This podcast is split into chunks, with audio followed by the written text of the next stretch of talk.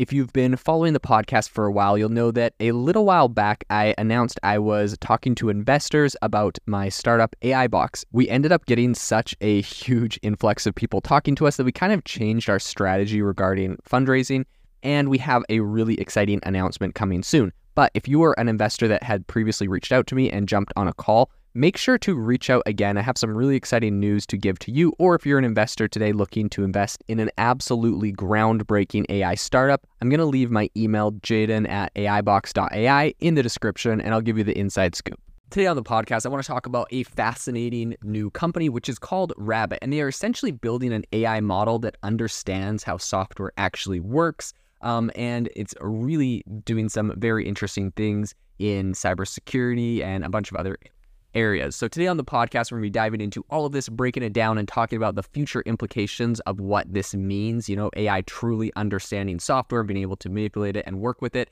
So let's dive into it.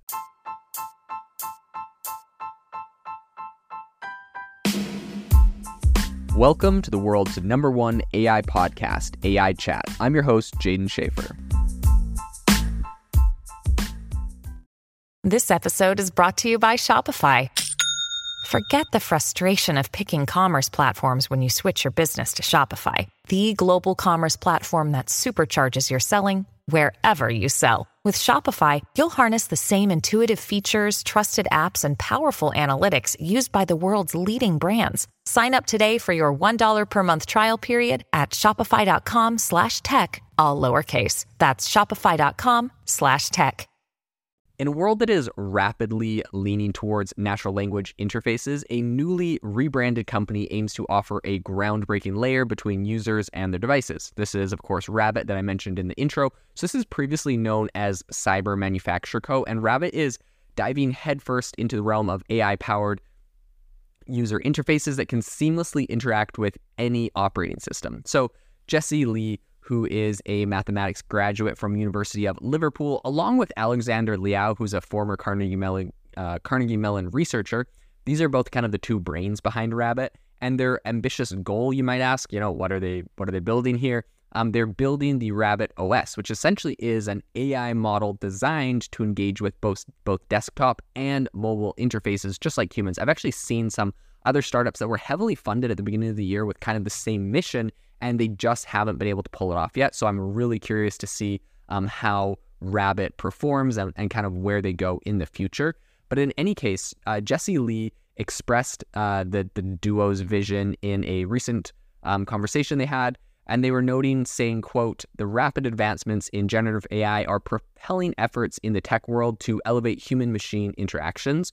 What's pivotal is the uh, unparalleled end user experience. Our experiences have taught us that a true evolution in user experience demands a tailor made platform and device. And that's where Rabbit steps in.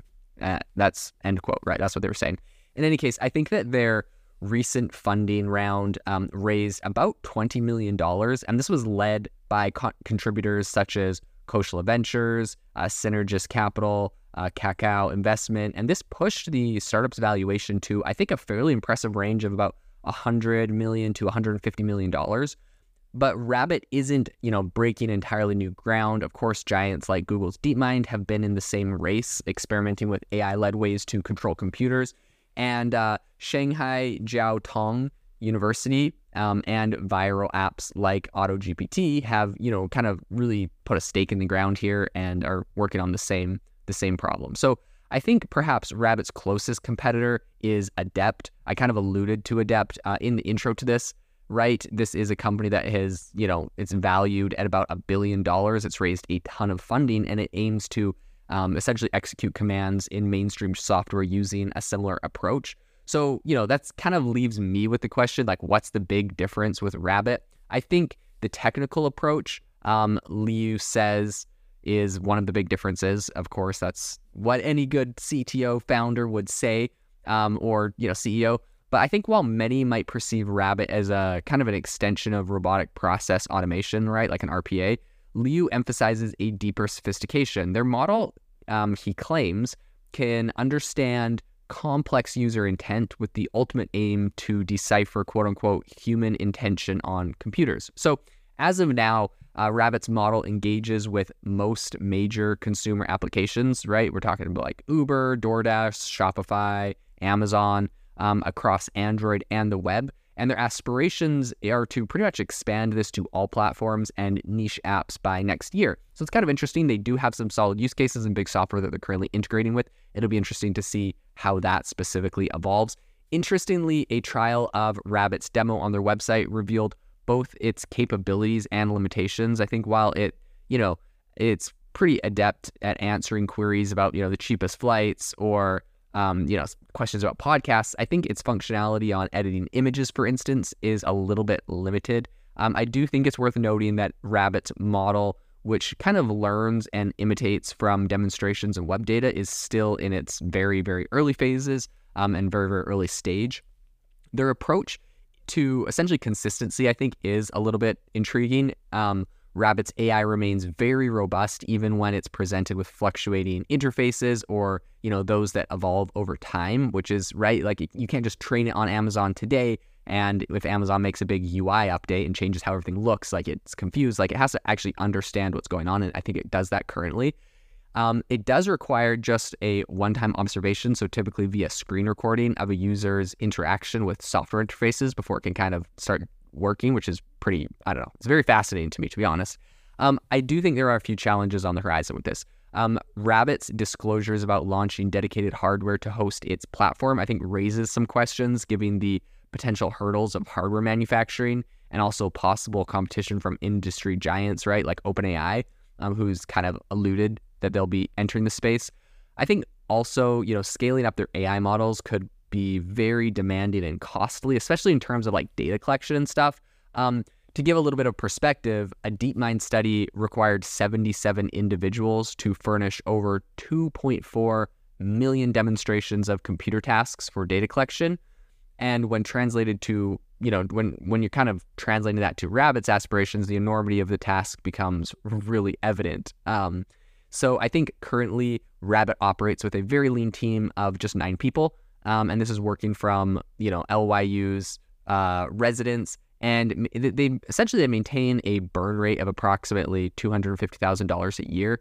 Um, I think the looming question is, you know, can Rabbit sustain momentum against bigger players like Microsoft Copilot for Windows or OpenAI's initiative? Regardless, Rabbit's ambitions are, I think, very clear. Their focus is kind of set on refining their model, licensing their platform, and potentially selling custom devices. So, as Lyu emphasized when by saying, quote, our early demos have already you know garnered interest from tens of thousands of users. We believe the best way to tap into cutting edge research potential is to prioritize end users and swiftly launch robust and safeguarded systems.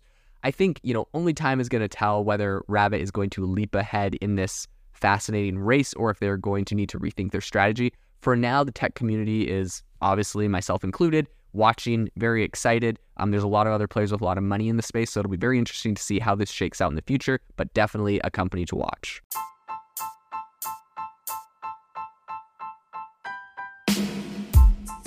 Thank you for listening to the AI Chat podcast. If you enjoyed the podcast, I'd appreciate it if you rate me wherever you listen to podcasts. And if you're looking for an innovative group of AI enthusiasts, make sure you check out our Discord channel and also our Facebook community. It's obviously a lot more interactive than a podcast where we can actually share software tools, prompts that we're using in everyday AI. I'll leave a link for those in the description below.